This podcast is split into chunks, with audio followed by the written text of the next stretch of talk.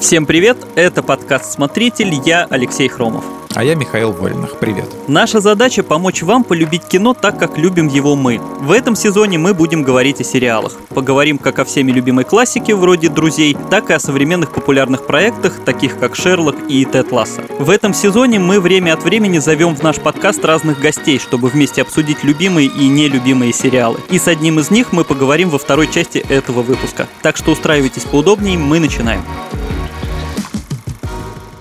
Очень хорошо, что ты вспомнил друзей. Сегодня как раз мы этот сериал и обсудим. Сериал про молодых ребят, которые не просто живут вместе, но и также вместе переживают неприятные моменты, радуются общим успехам. В общем, про тех, кого нам порой очень не хватает в реальной жизни. Шесть премий Эмми и Золотой глобус — это далеко не все награды, что есть у шоу. На Википедии статья с перечнем всех вообще статуэток, которые удалось ухватить в свое время друзьям, занимает около 10 страниц. А, но не всем так нравятся друзья. Алексей Хромов далеко не в восторге от этого телешоу. Да-да, хейтер, не удивляйтесь. Алёш, почему ты так не любишь друзей? Надоело? Ну, надо оговориться, что я все-таки не хейтер, то есть я могу да, там говорить много хорошего о них и признаю, что да, это там ну, важный ну, сериал, большой. Ну да, я такой скорее скептик. Ну, вы знаете этих критиков, да? Да, да, да. Вечно они. Ну, вот как раз мы, мы решились на такой эксперимент, да, потому что, ну, кто постоянно нас слушает, знает, что мы обычно стараемся все-таки что-то похвалить, рассказать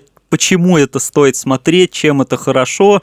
Даже если мы говорим там про фильм «365 дней», который вообще никому не стоит смотреть, но мы все равно рассказываем, что там интересного было, почему это хотя бы весело. Но тут получается такая противоположная история, потому что, ну, в сети, наверное, есть, не знаю, миллион текстов, роликов, подкастов, почему так хороши друзья. И я хотел создать миллион первый выпуск подкаста, вот в это, в это во все, в эту кучу добавить. Ну, ты, ты будешь пытаться, да. Я буду пытаться, да, будем отбиваться. Плюрализм мнений, он присутствует, почему бы и нет. Mm-hmm. Вот, но у меня действительно к этому сериалу такое неоднозначное отношение, и поэтому мы решили, что вот запишем подкаст, в котором, да, ты будешь его больше хвалить, видимо, а я так немного поворчу на него, а, потому что, ну вот да, он важный, он такой всеобъемлющий, все его знают, но, по-моему, он далеко не идеален. А, да, и тут, скорее всего, вот я там в предыдущих каких-то выпусках там все рекламировал свои соцсети, мне, видимо, придется теперь их удалить, потому что после этого, да,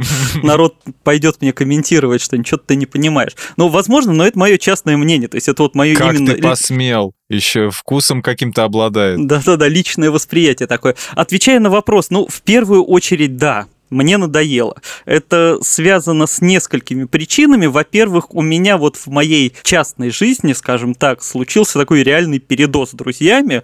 Э, звучит так, как будто я про настоящих друзей, но я про сериал. Ну, я ж кинокритик, откуда у меня друзья? Жиза, жиза.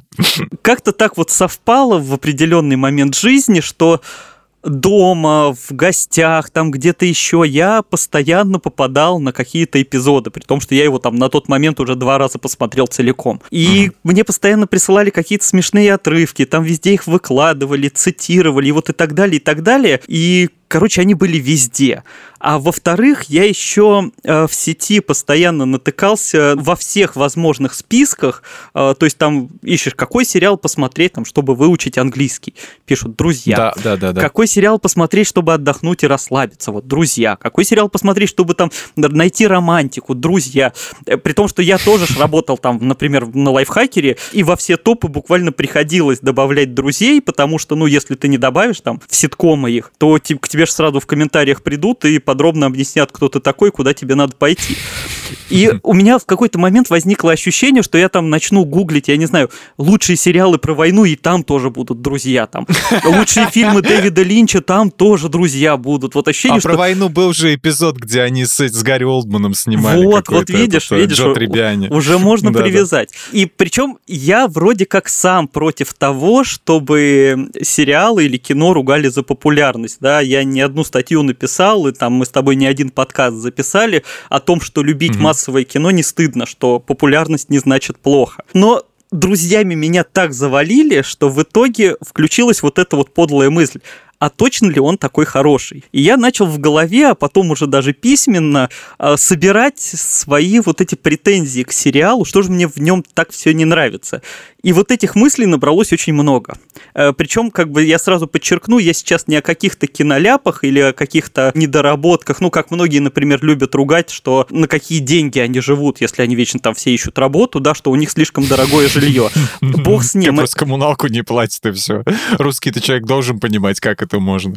Бог бы с ним, это ситком, как бы, ну, к этому не стоит придираться. Я даже не придираюсь к тому, что там некоторые темы устарели, это, опять же, продукт своего времени. Я про проработку персонажей, про общую идею, и вот когда у меня все это уже сформировалось, я начал попадать на статьи с похожим содержанием, то есть не до, а после, и понял, что я не один такой. Ура! То есть я не сумасшедший, да? В- вас много, у вас там целая комьюнити, так. Какие у меня претензии к нему есть? Самое такое главное, первое, самое важное, что относится и к названию сериала, вот я в этих героях так и не увидел настоящих друзей. То есть это, причем для меня вот касается с разных сторон даже их вот взаимоотношений. То есть, во-первых, когда люди очень близки, там, хоть в романтическом, хоть в дружеском плане, они, как бы, как бы это сказать, становятся похожи друг на друга, да, они перенимают привычки друг друга, они как-то да, сближаются. точно. Да, да, да, говорят одними и теми же фразами. Да, да, да, и как говорят, вот что семейные пары друг на друга похожи, да,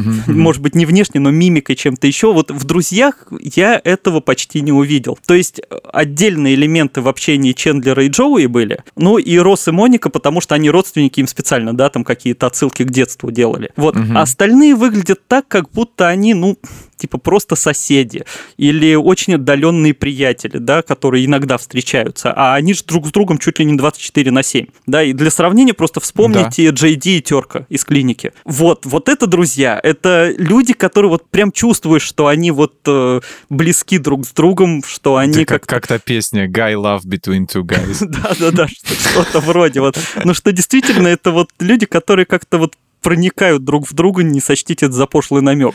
Вот.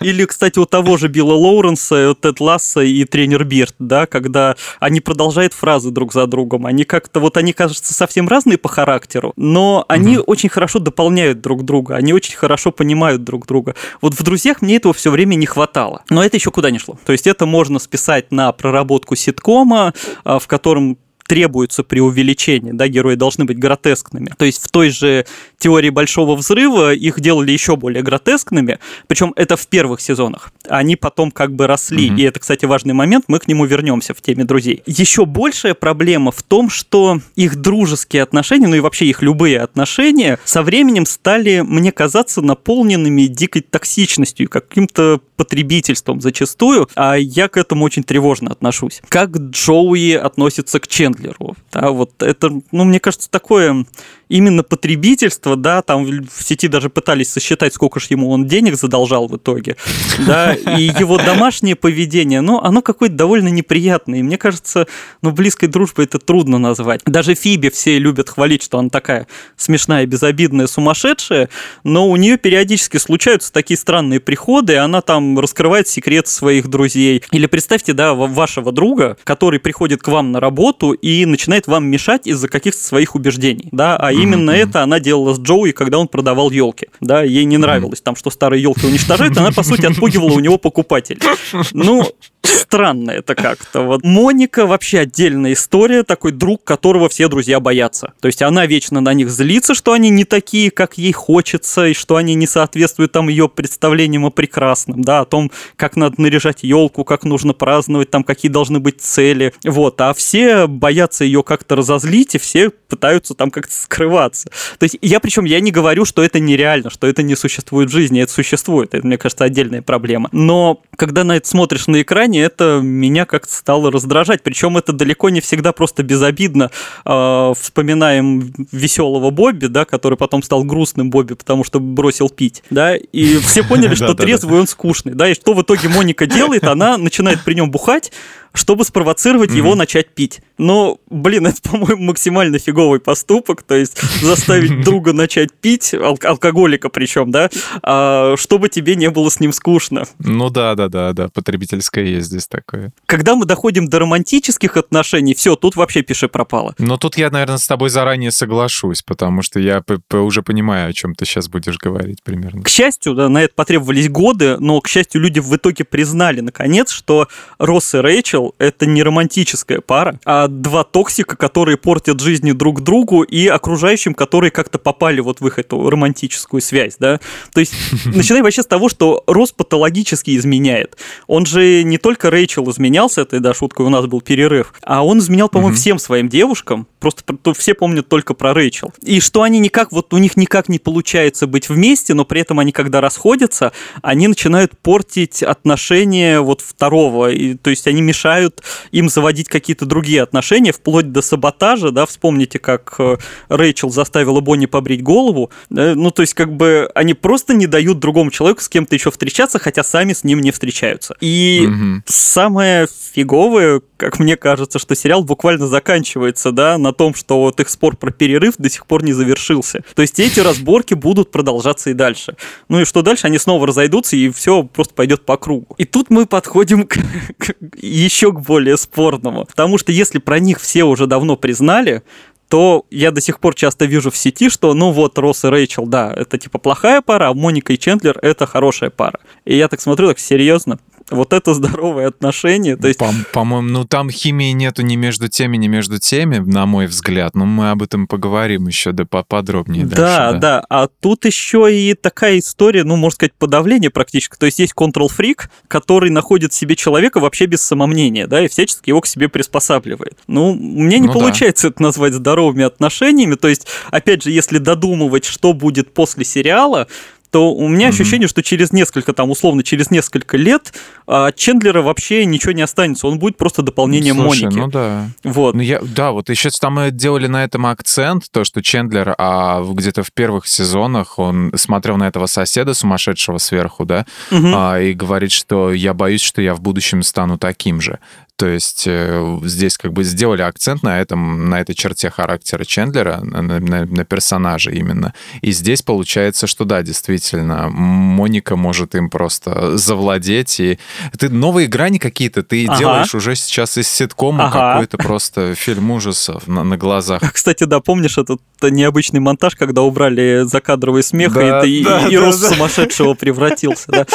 А по поводу того, что я делаю с ситком, я чуть дальше скажу. Это тоже важная мысль на самом деле. Но вот да, просто Чендлер, он же такой человек абсолютно неуверенный в себе, да, при том, что он может какие-то mm-hmm. крутые штуки даже делать, но он очень робкий, он все время сомневается, да, и в итоге он находит пару, которая никогда не сомневается ни в чем, да, она как бы просто напролом mm-hmm. идет всегда. И это не совсем здоровое партнерство, как мне кажется. Но что наверное, больше всего мне не нравится в сериале. Это многие, наверное, сочтут за придирку в стиле там вот этих э, интернет-обзорщиков, что персонаж должен развиваться. Не всегда. Но, come on, мы здесь видим 10 лет из жизни шести человек, и, по сути, ни один из них не меняется за эти 10 лет. То есть, в принципе, mm-hmm. характеры остаются примерно те же. Джоуи только потупел, кстати. Он в начале сериала мне нравится гораздо больше, потому что, ну, он такой, как бы наивный, но не дурак. Ну да, да. Но такое ощущение, как будто они, актеры, просто приходят, э, снимаются в шоу и уходят. С магия немножечко рушится, да? Это, ну, так,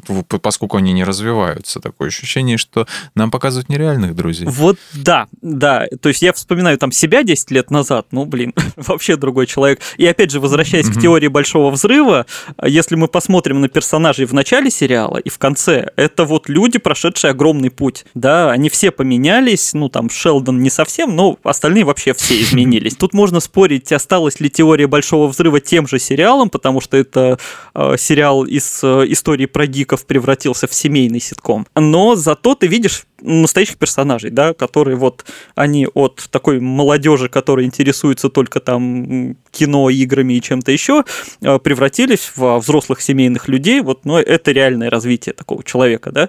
А в «Друзьях» такого просто нет. И вот тут, кстати, да, по поводу того, что мы видим в ситкомах, я, наверное, должен понизить немножко градус и оговориться, что вообще это не вина авторов сериала. То есть, действительно, мы должны не забывать, что это все ситком. История, которую специально придумывают гротескно. Да? Некоторое преувеличение, а не попытка вот просто показать, как действительно живут люди. И поэтому я не придираюсь к сюжетным деталям. Да? Ну, там, или что в сериале были недопустимые сейчас шутки, там, да, они тоже есть. Ну, хорошо, что за 20 лет культура изменилась. Там нельзя же серьезно там, к сексизму в «Я люблю Люси» относиться. Да?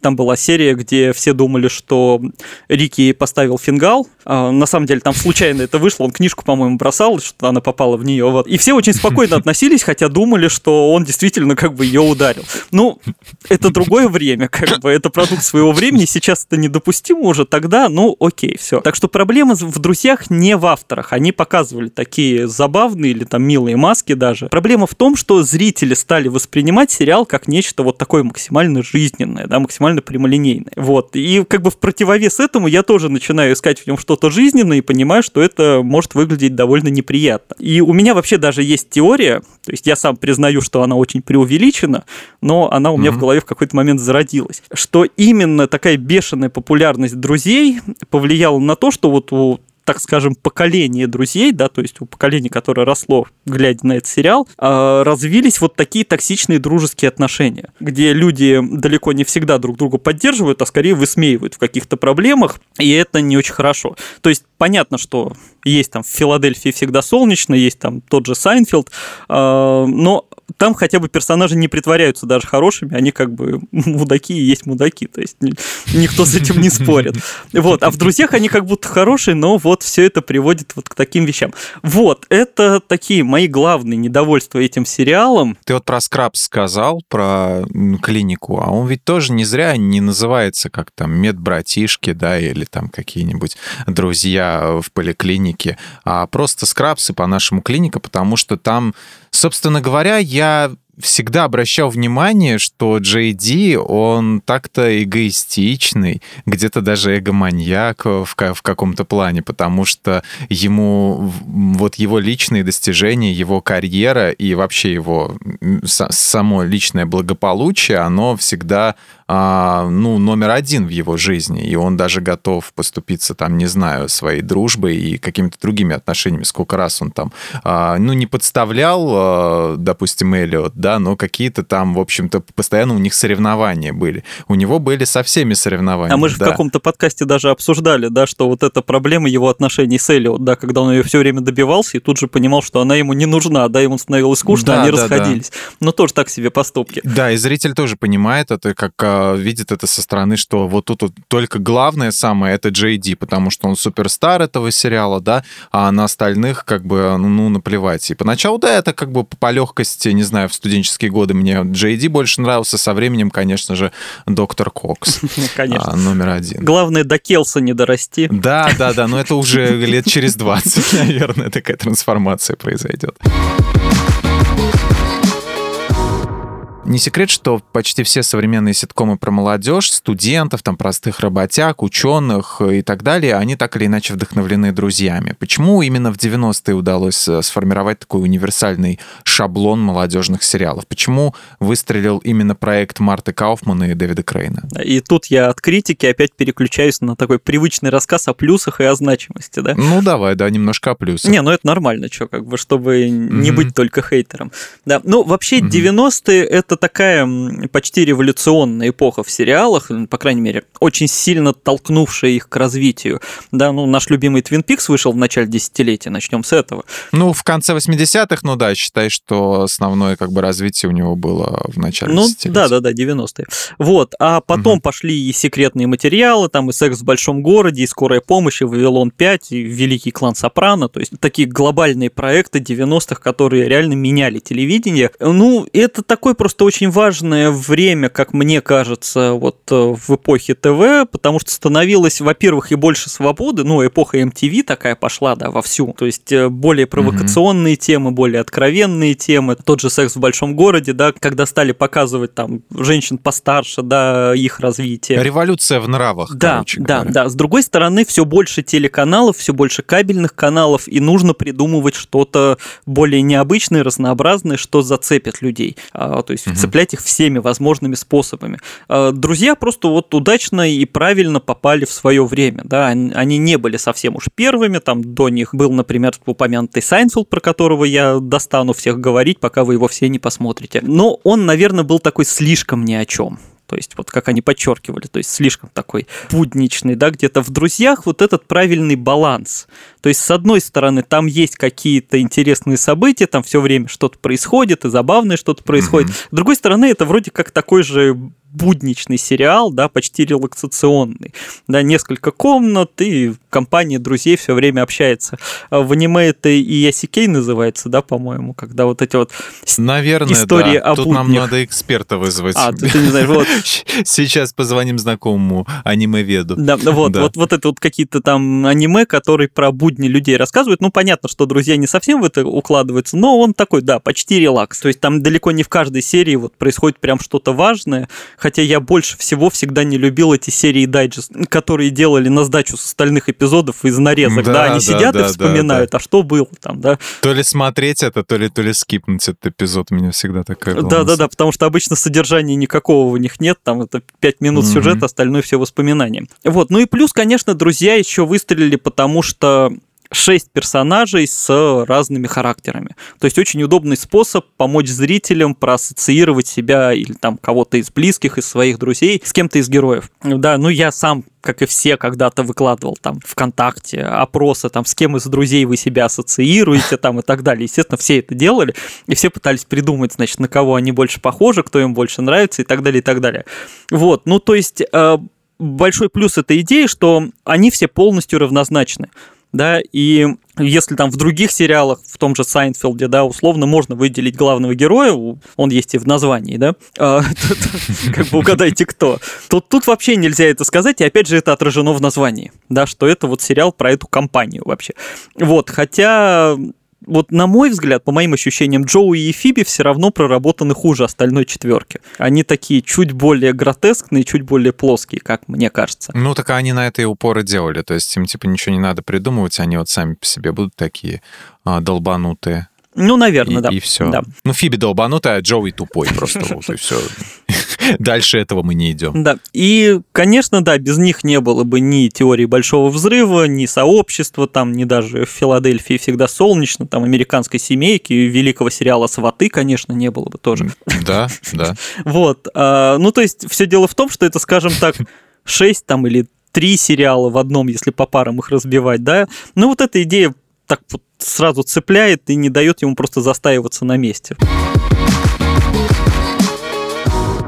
На что я всегда обращал внимание, что быть шоу с гэгами, вот именно конкретно с ржакой с какой-то сериал никогда не стремился. То есть здесь обыкновенно комичные ситуации могут запросто перерасти в трагедию, в серьезную драму, которая позже, а, конечно, снова вырулит на смешную дорожку, но тем не менее впечатление оставит уже совсем иное осадочек, а, чем если бы мы смотрели классическую комедию. Вот как пример это «Измена Росса», которую ты уже упоминал, угу. одна, одна из, которая хоть э, со временем и переросла во внутренний мем, вот этот вот у нас был перерыв, она все равно волновала и э, оставляла такой печальный осадок. Или же сцена, где Моника делает предложение Чендлеру при свечах. Вот, очень трогательный момент. Э, к таким приемам действительно раньше не прибегали, или же ситкомы всегда вообще стремились к изображению таких драматичных моментов, чтобы раскрыть характеры героев? Не, ну это, конечно, было и раньше были разные комедии, были совсем уж буфанады такие, там, не знаю, шоу Бенни Хилла, вспомните, там ничего серьезного не было, там вот просто слэпстики такие, да, то есть вот все там друг друга как-то бьют. Были такие, а были, конечно, и очень смешные ситкомы, в которых все-таки раскрывалась и драматическая часть. А друзья просто в плане сочетания смешного и драматического просто вот такой очередной хороший качественный пример, опять же, пришедшийся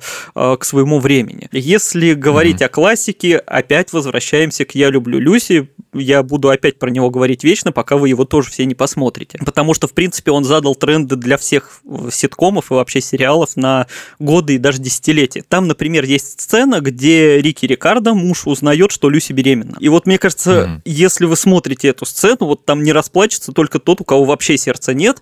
А я вам сейчас расскажу закадровую историю. Если вы не видели этот эпизод, у вас вообще шансов теперь нет. Суть в том, что э, исполнители главных ролей, они реально были семейной парой. И Люсиль Бол Nicole реально mm-hmm. была беременна а, на тот момент, и они решили как бы вписать это в сериал. И, по сути, это был один из первых случаев а, вот в таком масштабе, да, наверное, вообще первый, когда на телевидении в сериале рассказали о беременности. До этого это была табуированная тема. Просто представьте, да, на площадке семейная пара впервые на всю страну говорит о том, что вот у них, у них будет ребенок. Рассказывают, что когда выключили камеры, рыдали и актеры, и зрители, там, и вся съемочная группа. То есть это настолько был эмоциональный момент для всех э, и такой, по сути, революционный, что просто вот там от энергии она просто зашкаливала. Было чудесное шоу Косби, не побоюсь это сказать, очень тоже интересное семейное шоу.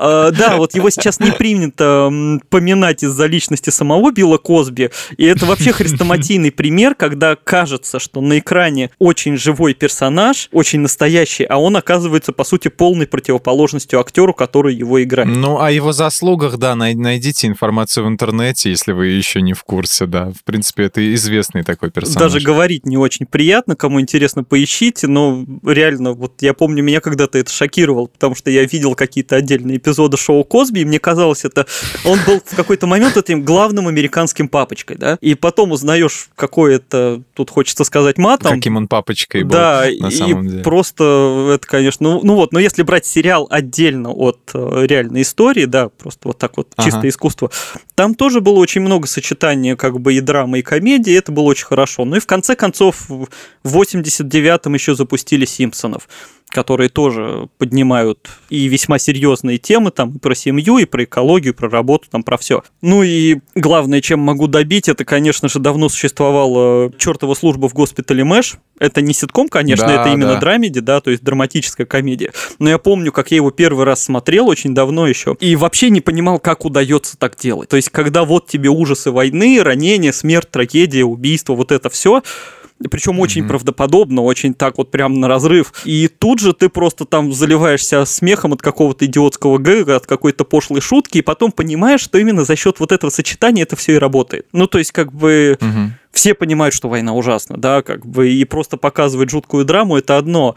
А когда показать, что люди, по сути, спасаются от этих ужасов даже в самых жутких условиях, пытаясь оставаться людьми, какими-то веселыми людьми, угу. э, это, конечно, потрясающе. Вот, ну, в общем-то, друзья, да, они просто хорошо подхватили этот тренд, ну, конечно, не про смерть, а про драму. И э, мне кажется, вот это сочетание как бы и хорошо позволяет работать с обеими составляющими. Ну, то есть убери комедию, получится такая неуклюжая мелодрама о приятелях, которые ищут работу и не понимают, кому с кем спать надо, да. Убери мелодраму, будут вот эти дурацкие гэги для ТикТока, там Джо пьет жир, там Чендлер делает опять что-то истеричное. Я вот, кстати, за это не люблю нарезки из друзей какие-то вот тиктоковские там, да, потому что именно как гэги ага. они работают плоховато и немножко устарели. То есть не хватает именно контекста. То есть это как бы не гриффины, угу. которые можно постить отдельными картинками. Не очень понятно, почему это должно быть так весело. Да, да. По поводу Чендлера, конечно, я недавно как раз смотрел отрывки из интервью Мэтью Перри, и вот после угу. этого его персонажа вообще трудно воспринимать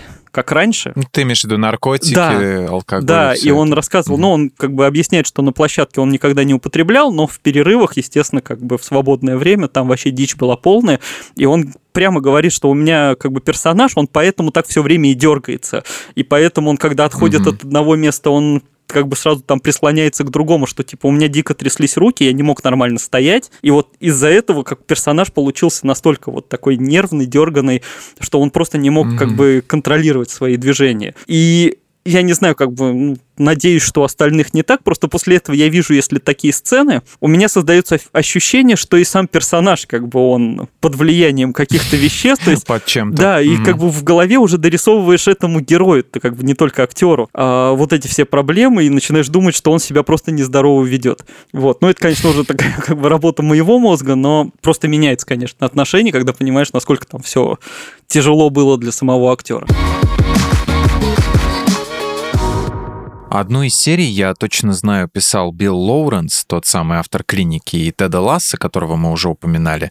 А кто еще из известных авторов работал над сериями? Ну, там прямо знаменитых имен так вот почти нет, но и Билл Лоуренс тоже на момент, когда писал это, тоже был еще не особо звездой. Э, то есть там Кристофер угу. Нолан не снимал эпизода, а Аарон Соркин там не писал сценарий, хотя я про Соркина упомяну сейчас. Но было несколько интересных авторов. Вообще меня в какой-то момент удивило, что там почти на протяжении всего сериала работала, ну, не одна команда, но вот было достаточное количество постоянных авторов. То есть они действительно работали там фактически все 10 лет. Там условно с десяток сценаристов, например. Вот, но, угу, угу. но я хочу начать с режиссера, что в ситкомах вообще редко упоминают, потому что, ну, при четырехкамерных съемках это почти номинальная должность. Да? Почти весь первый сезон «Друзей», ну, по крайней мере, там около половины эпизодов, э, снял Джеймс Берроуз. Это такое не самое известное имя, но это тоже один из эпохальных авторов ситкомов.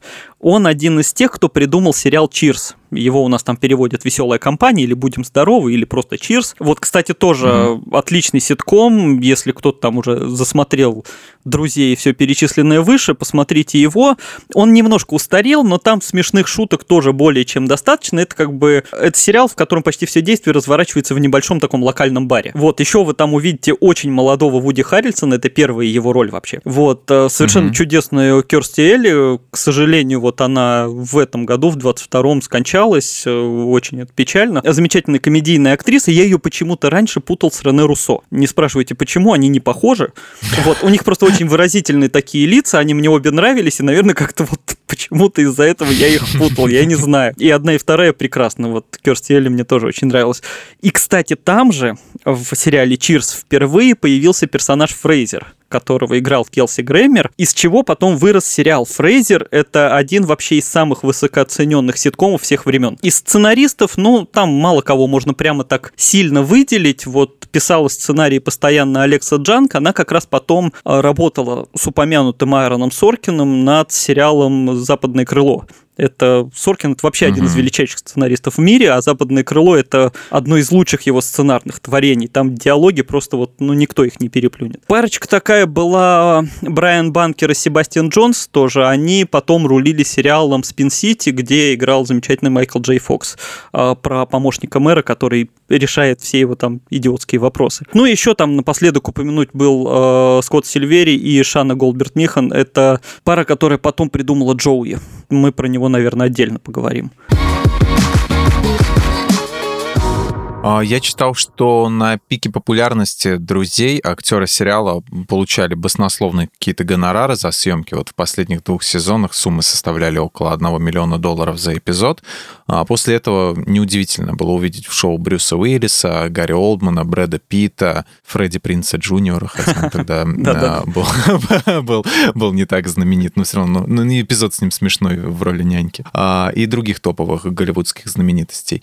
Игра по-крупному в телесериалах, она началась именно в этот момент. Ну, то есть я имею в виду, когда сериалы по бюджетам и качеству уже начали соревноваться с фильмами. С Брюсом Уиллисом, кстати, классная история. Если вдруг кто не знает, это достаточно известная история он снимался э, из-за того, что проиграл в споре. Я не знаю, платили ли ему гонорары, большой ли он был, но он согласился не из-за mm-hmm. денег. Они с Мэтью Перри mm-hmm. играли в фильме «Девять ярдов», но Уиллис mm-hmm. был уверен, что фильм в прокате провалится. Вот, а Перри говорил, что это будет хит. Вот, они, значит, забились в спор. А фильм собрал 100 миллионов, окупился отлично, и Уиллису пришлось идти сниматься в «Друзей». Вот.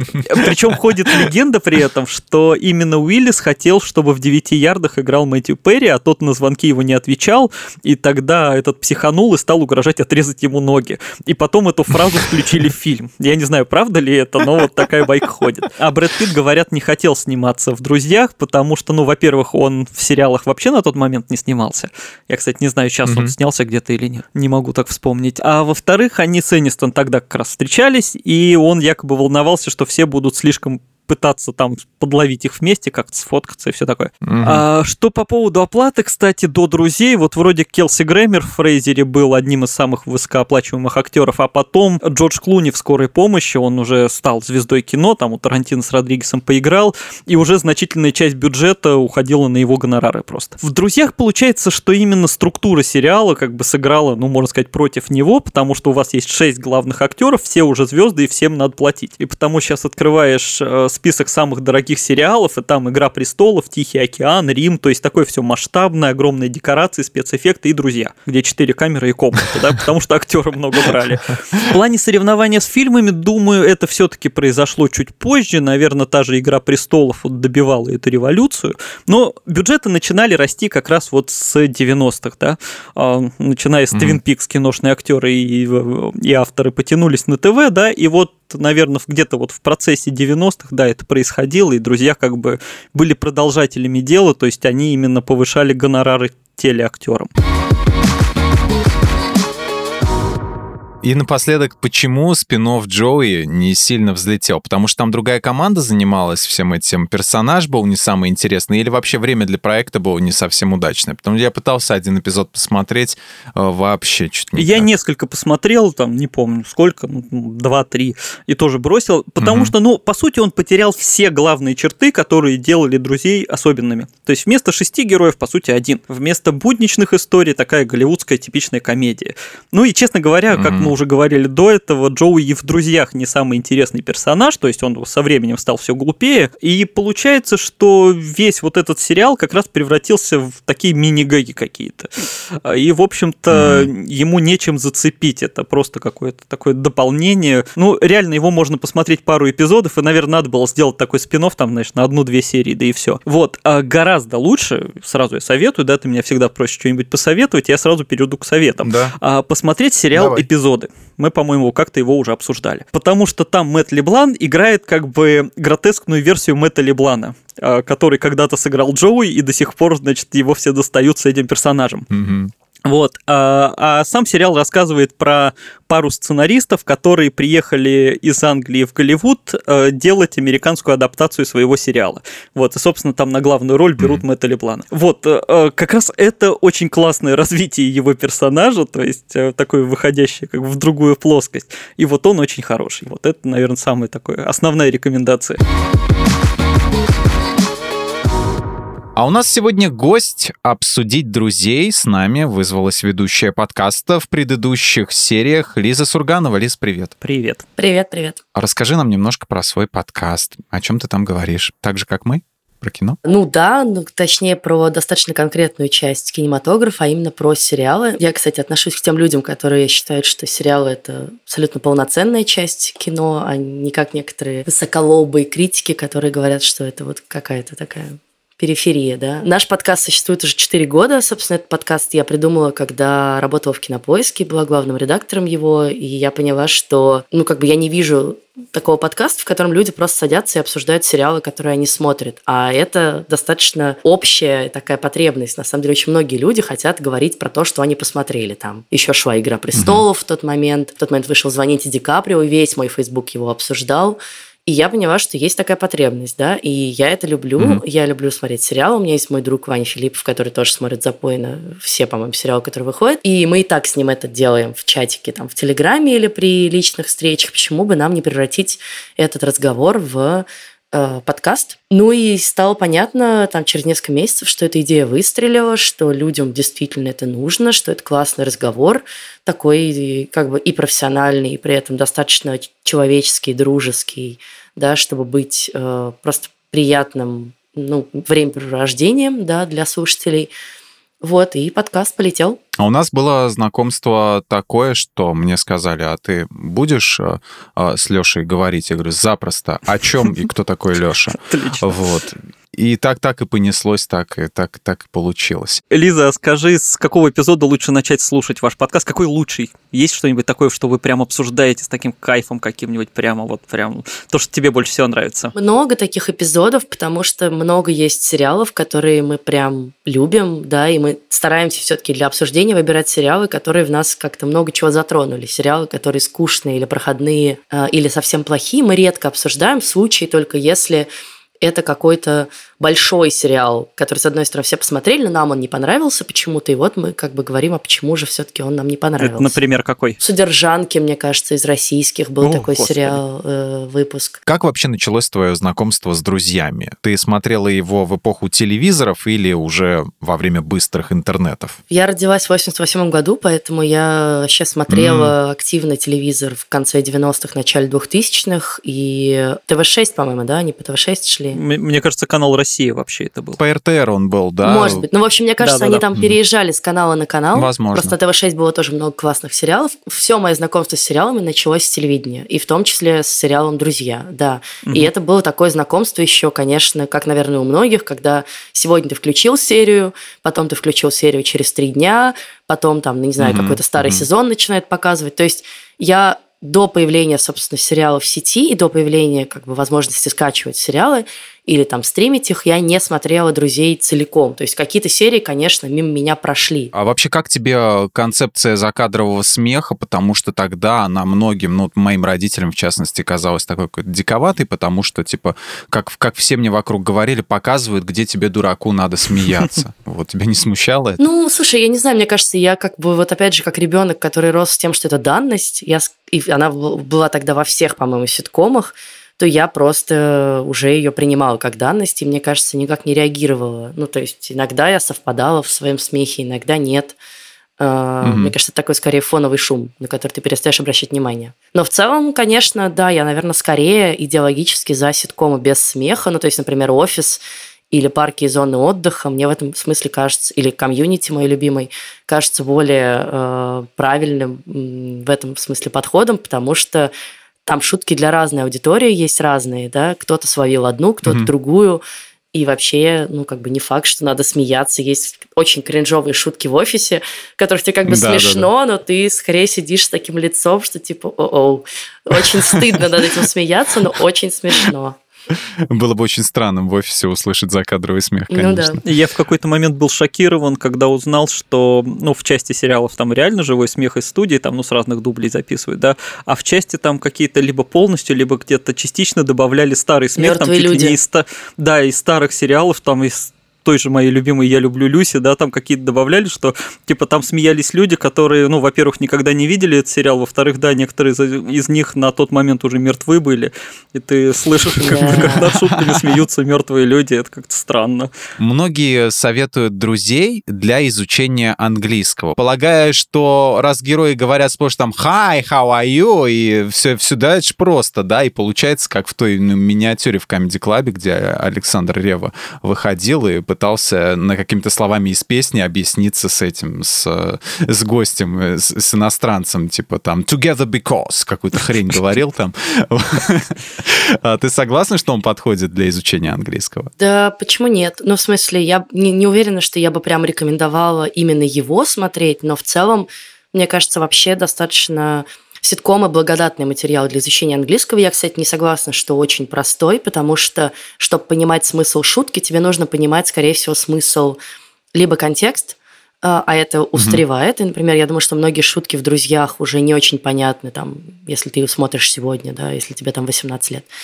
Вот а с другой стороны какие-то фразеологизмы тебе нужно понимать. И в «Друзьях» вот такого много. При этом э, ситкомы и «Друзья», в частности, хороший материал для изучения английского, потому что легкий сюжет, очень понятный, в принципе, понятно, что происходит, да, и тебе нужно просто улавливать какую-то лексику. И при этом это разговорная лексика, которой люди пользуются ежедневно, и достаточно, ну, там нет такой профессиональных каких-то жаргонизмов, да, например, как во многих производственных mm-hmm. драмах, да, то есть э, для старта это хороший вариант. Ну, моя племянница, например, ей сейчас 18 лет, она очень хорошо владеет английским, благодаря тому, что она смотрела ситкомы, в частности, «Друзей». Она вот, мне кажется, это был один из первых ситкомов, который она начала смотреть на языке. Я вот что точно для себя отметил, что не нужно бояться, когда ты не знаешь чего-то, а, то есть что ты что-то не поймешь. А, многие говорят, типа, вот тут я половину слов не понял, получается, весь контекст потерял для меня смысл, и при этом как бы отказываются от просмотра сериала в оригинале. Говорят, что мне нужно, чтобы был перевод, и там не успеваю читать субтитры. На мой взгляд, вообще не нужно останавливаться, если что-то не понял. Потом поймешь в конце. То есть э, это по-любому какая-то фраза, она потом всплывет где-нибудь, и тебе кто-нибудь что-нибудь объяснит, потому что а, как раз-таки сериалы сделаны так, что ты включишь телевизор в какой-то момент, да, mm-hmm. когда сериал уже идет. Вот, и тебе в любом случае помогут и объяснят. Я смотрю сериал все в оригинале, но некоторые сериалы, в них все-таки мне нужны субтитры на английском, да, потому что либо очень быстро говорят, либо специфическое произношение, mm-hmm. либо, опять же, много профессиональной лексики. И вот в случаях там поскольку общий смысл я уже поняла, но мне иногда интересно понять, а как конкретная фраза да, звучит. Вот, и я иногда останавливаю, перематываю и там просматриваю, если субтитров нет. Если субтитры есть, я практически всегда понимаю, там иногда отдельные слова какие-то смотрю, их значения. Немножко давайте про персонажей, про внутренности друзей э, поговорим. Вот мне не всегда был понятен роман с э, Рэйчел и Россой. И вот мы об этом сказали тоже в первой части нашего шоу, и там же еще про Монику и Чендлера. Но вот про Рэйчел и Росса, мне все время казалось, что между ними вообще нет никакой химии. То есть э, на их попытки склеить отношения мы смотрели все 10 сезонов, вот, но тем не менее как-то это выглядело, что ли, абсолютно как-то пришито, что ли. Тебе как вообще, Лис, их пара? Нормально? И, и, или если не они, то кто, кто тебе нравится? Может быть, ты там какую-то свою пару придумывала, вот кто бы с кем, кто-то с кем-то бы сочетался, например? Нет, я точно не хотела бы, чтобы э, были какие-то еще пересечения внутри этой шестерки, потому что я помню, что когда был роман Рэйчел с Джоуи, у меня был, угу. как бы это было просто, типа, я орала, мне кажется, на экран, потому что, ну, в смысле, это была какая-то дикость уже, это было настолько высосано из пальца, вот это уже было прям да, ощущение, да. что, типа, мы не знаем, что еще придумать, ну, давайте вот такой кульбит сделаем. И мне, ну, это было очень искусно, потому что они никогда не, как бы, не совпадали, да, и вдруг, как бы, еще поверить в то, что вот такие друзья спустя там 10 лет дружбы вдруг они решили, что, что на самом деле у них есть какие-то романтические чувства друг к другу. Но это было странно. С Росом, ну, не знаю, я как бы меня скорее меня не смущало, что у них в принципе есть какая-то тяга к друг другу, но вот это бесконечное, типа on and off, да, то они вместе, то они не вместе. А больше сейчас они, по-моему, вообще не вместе, потому что они все время выясняют отношения, да, почему они не могут быть вместе. И вот это скорее бесило, с одной стороны. А с другой стороны, такая уже часть как бы культурного кода и, и, и как бы и всего, и вот этот такой иконический роман, и опять же вот этих выяснений отношений тоже уже такие иконические в этом смысле, и как бы в любой ситуации подходящей я все время говорю uh, we were on a break, да, то, что как бы Рос говорит Рэйчел, когда он там с кем-то переспал, она страшно на него обиделась. Вот. Ну, как-то ты, ты уже, ты тоже с этим, как, как с данностью, как с этим закадровым смехом живешь. Но в конце, вот опять же, в финальном сезоне, когда их снова сводят вместе, и ты как бы с одной стороны понимаешь, что, наверное, понятно почему, а с другой стороны, вот это уже, вот это уже too much было, мне кажется. Я, честно говоря, не люблю последний сезон «Друзей». Он для меня совсем уже искусственный, вымученный, необязательный. И, ну, скорее даже там несколько последних сезонов. То есть для меня там «Друзья» где-то в сезоне седьмом э, так перестают быть интересны. Да, в принципе же очень у многих сериалов последний сезон, вот у таких, которые лонгран, то есть они как бы когда не, не задуманы, там как тьма, как три сезона сразу, да, а у них всегда последние один или два сезона кажутся лишними, потому что, ну, как раз у них падают рейтинги, и все, и пора уже закругляться. Там ну да, но хаос. это, мне кажется, проблема еще именно ситкомов, потому что ситкомы очень замкнутые, на самом деле, сериалы, угу по, по сеттингу, да, вот ты все время в одном и том же пространстве, тебе сложно прям как бы вытаскивать друзей, э, персонажей и куда-то их сильно развивать, и персонажи не должны еще радикально меняться, это тоже важно, да, потому что люди их любят такими. Э, это все-таки не Breaking Bad, где ты прям наблюдаешь арку персонажа, и вот он как бы пришел к своему финальному, к логичному финалу. И поэтому, мне кажется, это проблема ситкомов, и что у комьюнити, что у парков и зон отдыха, ну и у офиса уже, на самом деле, тоже последние сезоны хромают. Короче, это норма. А по поводу Росса и Рэйчел, у каждого есть э, знакомая похожая пара, которые все время сходятся, расходятся и все время страдают? Мне кажется, вот я кого не спрашивал, мне кажется, у, у меня нет, нет? что-то я не могу ну, вспомнить. Ну ладно, ладно, может у меня как-то неправильная Но выборка. У меня были в прошлом, настоящем, может, и нет, а ну, какие-то люди были такие, да, которые по 10 лет как бы вместе, э, то вместе, угу. то не вместе, и ты все время не знаешь, в каком они статусе конкретно сейчас. Приходится там кого-нибудь спрашивать. Ну, поэтому, наверное, он и легко ассоциируется, этот сериал, э, в смысле их-то и их персонажи с реальной жизнью, просто ну, что да. находит отклик. Ну, ты правильно уже сказала, что он немножечко подисписался, сериал, так скажем, а, исхудал в таком в, плане в плане начиночки такого наполнения своего. А, но а, под конец я увидел Пола Рада. Вот я еще не знал, что это Пол Рад. На самом деле мне просто понравился. Я я я нет, я знал, я видел его тысячу раз. Я просто не обращал внимания на то, кто это. Вот я видел и 40-летний девственник, и еще какие-то там фильмы. Вот, но не обращал внимания именно на него. И я смотрю, думаю, блин, какой классный чувак, а. а и мне кажется, что вот он должен был в сериале появиться гораздо раньше. Ты так не считаешь? Может быть, да. Ну, в смысле, Пол Рад, правда, классный. Я уже что-то смутно помню, чего он делал в «Друзьях». Он с Фиби встречался, да? Да, да, он был парень Фиби, собственно, это все, что он делал. Вот. Ну и потом он еще мужем ее. Не, он классный, да, потому что, конечно, честно говоря, Фиби была всегда персонажем, который больше всего меня бесил в «Друзьях» и был максимально непонятен для меня. Ну, вот эти все хипарские ее замашки, игра на гитаре, как-то очень странные э, отношения к миру. Э, и, наверное, Пол Рад делал ее более близкой, что ли, да, э, ну вот этот... Для баланса, Ну да, да, да, он ее балансировал, потому что еще все ее какие-то романы тоже были безумные, и там были все время какие-то хитросплетения очень непонятные мне. Ох, не знаю, мне вот э, у меня были в разное время, то есть в детстве мне, допустим, нравилась Моника просто потому, что а- актриса очень красивая, а потом как-то на Фибе, потому что вот она такая именно а, при... с позволения сказать, вот, немножечко такая а, со, со странностями, вот мне они почему-то при, при просмотре полном уже, когда я от и до посмотрел как-то за, за месяц, что ли, все 10 сезонов, вот, э, мне очень понравилась она. Когда смотрел я сериал, всегда вот подхлопывал, подпевал за главной теме, наверное, как и все вот это вот, да, А сколько там хлопков? Четыре или пять? Четыре, по-моему.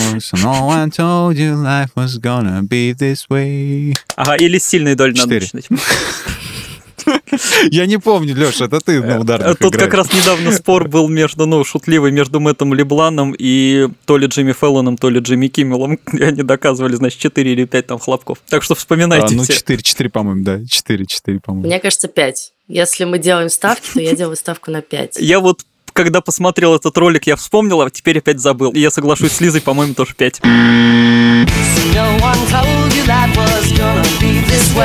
No Но мне вот что интересно было, можно ли считать э, успешной группу Рембрандтс, вот авторов вот этой вот песни? Вот деньгами они себя обеспечили не на одно тысячелетие, наверное, потому что, я думаю, роялтис им идут до сих пор. Но они ведь э, так и остались обычным просто рок-коллективом из 90-х. А Для многих э, с единственной песней. Пускай я верю, что у них есть альбомы, даже, может быть, несколько. Но, увы, вот, вот, вот такие вот они есть, э, в принципе, для многих они группа одной песни. Можно ли считать их успешными? Ну, суть потому, что я даже не знала название группы, как бы... Ну, и даже никогда особенно не интересовалась им. Мне кажется, это такая тоже типичная история. Ну, в смысле, вот есть, бывают группы одной песни. Да, вот одна песня стала хитом, и все. А Мгм. даже не важно, как эта группа называется. Мне кажется, вот сейчас такая, сейчас такой хороший пример с- сериала «Миротворец», который вытащил в титры А, э, да, да, да. песню норвежского какого-то глэм-рок э, бенда, который никто не знал. Э, Вигвам, по-моему, он называется. И э, заставка такая крутая, и песня так хорошо, ну, она так как бы классно совпадает с песней, что песня немедленно взлетела Мгм. в топы всех чартов. И понятно, что при этом как бы группу вообще никто не знал, и, скорее всего, слушать ее особенно не будут. Ну, это нормально. Я не знаю про успешность. Ну, в смысле, здорово, когда хотя бы одна твоя песня стала суперхитом. Почему нет? Ее поют люди в караоке, узнают с э, трех нот там э, где угодно и так далее. Ну, мне кажется, как бы есть куча групп, у которых вообще нет ни одного хита, и в этом смысле, да, они успешные. Но понятно, что они не Битлз, условно. Ну, это как актер из американского пирога в этом в фильме Джей Мучеливый Боб говорил, э, что, говорит, какие бы роли я ни сыграл, все, все всегда про меня будут говорить, что это чувак, который трахнул пирог. У меня в голове с, с этими вступительными песнями вообще я признаюсь, что у меня ощущение, когда вот там какая-то такая именно песня, мне все время кажется, что это все одна и та же группа, что там к друзьям, к теории большого взрыва, к миротворцу все написал один человек какой-то. Коллектив, да, вокальный Да, и инструментальный какой-то такой шикарный коллектив, который сыграл все эти песни, потому что, ну, я знаю от каждой группы по одной песне просто, да. Вот. И, в принципе, мне кажется, это была бы хорошая идея, если бы какая-то группа выкупила на них на всех права и стала бы выступать с э, песнями из заставок сериалов. Лиз, как по-твоему, вот современные ситкомы, как я встретил вашу маму, там, теория большого взрыва и... Это и уже про- не очень современные ситкомы. Как бы что считаете Ну, современным. и мы не очень современны. Ну, из десятых годов, скажем так. Ну, окей, ладно, какие-нибудь более современные ситкомы, которых я, к сожалению, не знаю, но они, э, безусловно, существуют. Они а, обскакали друзей или, или нет? Или они все еще, друзья, находятся где-то особняком стоят? Мне кажется, что такого статуса, как у друзей, наверное, ни у кого все-таки нет, потому что дальше все делятся очень по интересам. Там более гиковские смотрят теорию большого взрыва, те, которые скорее, да, про всякие романс, броманс, больше смотрят, как я встретила вашу маму. Ну, а дальше есть миллион уже, да, разветвлений. Те, кто как бы любит такой странный кринжовый юмор, смотрит «Офис», ну и как бы ситкомов очень много. Но мне кажется, «Друзья» – это такая штука, опять же, про культурный код уже, да, объединяющая очень. Ну, как бы нет такого, мне кажется, в отношении там вот этих всех других сериалов, да, что ты...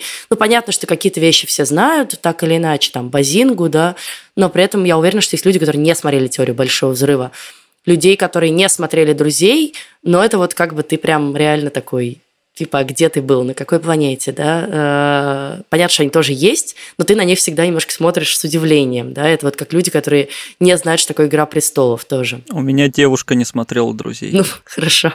Нет, я не осуждаю Я их, был удивлен. мне кажется, да, что это такой очень как бы супер базовая вещь уже для всех, что все смотрели «Друзей», все знают такие Росс, Рэйчел, Джоуи, Джоуи не делится едой, да, там, ну и так далее. Вот это все, оно где-то у тебя уже э, как зашито, как, не знаю, какие-то другие такие базовые штуки. Посоветуй нам что-нибудь посмотреть из ситкомов, не из ситкомов, вообще, что бы ты, что ты посмотрел в последнее время, и э, что ты, или, может быть, что из сериалов, что ты смотришь сейчас и хочешь, чтобы посмотрели мы, наши слушатели. А у меня дополнительно такой какой-нибудь ситком, может быть, неочевидный, который вот ты считаешь недооцененным, там, забытым, ну или что-то комедийное. Ну, я вообще всегда всем советую все равно посмотреть э, «Сообщество». Мне кажется, он менее э, известный, чем да, вот там какие-нибудь э, типа «Офис» э, или «Теория Ну, большого кстати, да. взрыва». Но вот, например, из неочевидного в прошлом году вышел сериал э, «Кевин может пойти на». И это был такой прям очень смелый подход к жанру, потому что он был сделан так. У тебя есть классический ситком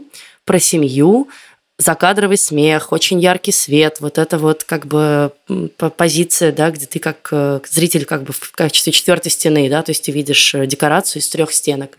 Все в одних и тех же помещениях, и там такой как бы муж раздолбай, немножко похоже на, на эти, как это назывался этот сериал про семейку. Еще делали ремейк в России. Счастливы вместе? Да, наверное, женат с детьми. Да, да, да, вот типа такого. Только там у них нет детей, это молодая пара, и там муж такой вот прям как бы раздолбай, неполиткорректный, с тупыми шутками, и друзья у него такие же. И как бы сначала это все начинается как такой ситком, а потом вдруг э, жена его э, выходит за дверь и переключается как тумблер, выключается яркий свет, камера начинает свободно двигаться за ней, и все это превращается в драму, потому что она на самом деле ненавидит своего мужа, она хочет от него избавиться, и как бы э, он ее страшно достал, и она начинает планировать его убийство. Отлично. А, и как бы в ситуации, когда она с мужем и его друзьями, мы обратно возвращаемся в ситком, потому что он как бы создает вот своими туп- тупым поведением, тупыми шутками, он как бы такой создает территорию ситкома.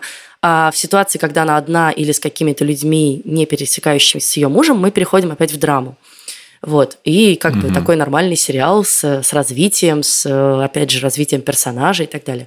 И это, ну, я не могу сказать, что он идеальный, там у него есть свои минусы, но в целом это прям очень интересный э, подход к жанру, и я бы его советовала посмотреть. WandaVision с Питером Гриффином. Ну, типа. Нифига себе. Элис, большое тебе спасибо за эти советы, за беседу. Вот. А, Обещай, что ты заглянешь к нам еще раз, и мы с тобой еще что-нибудь обсудим. Хорошо, да. Спасибо, да, я была рада с вами поболтать. Спасибо. Взаимно. Тоже были очень Да, рады. счастливо. Спасибо всем, кто слушал этот выпуск. С вами были Алексей Хромов и Михаил Вольных. Подписывайтесь на подкаст «Смотритель» на всех платформах, ставьте лайки и звездочки. А еще слушайте наш подкаст «Кто бы говорил». В нем мы вместе со специалистами говорим про заботу и внимание к себе и обсуждаем вопросы слушателей. Ссылка на этот подкаст будет в описании. Ну а мы с вами прощаемся. Пока. Пока.